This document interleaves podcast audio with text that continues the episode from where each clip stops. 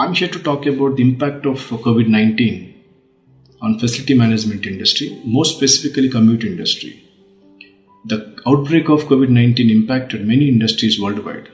Commute industry is one of them.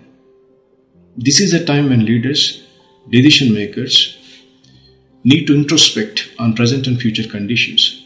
There are a lot of speculations about how things would change in the world post this pandemic, how health and well being would become focal points in our thought process and decision making, be it personal or services related.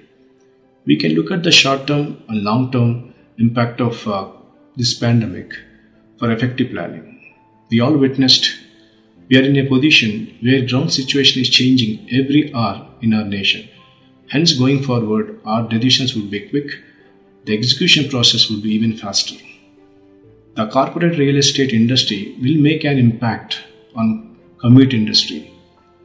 Possibly from now, corporates would look at more of uh, short-term leases, work from home options, and uh, co-working spaces.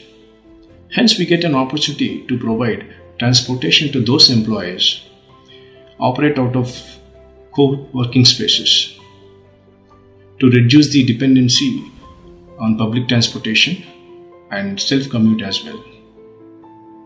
With regards to facility management, earlier FM budgets and cost planning focused more on operations and maintenance activities and infrastructure developments. The health and wellness aspect was not given required importance and attention.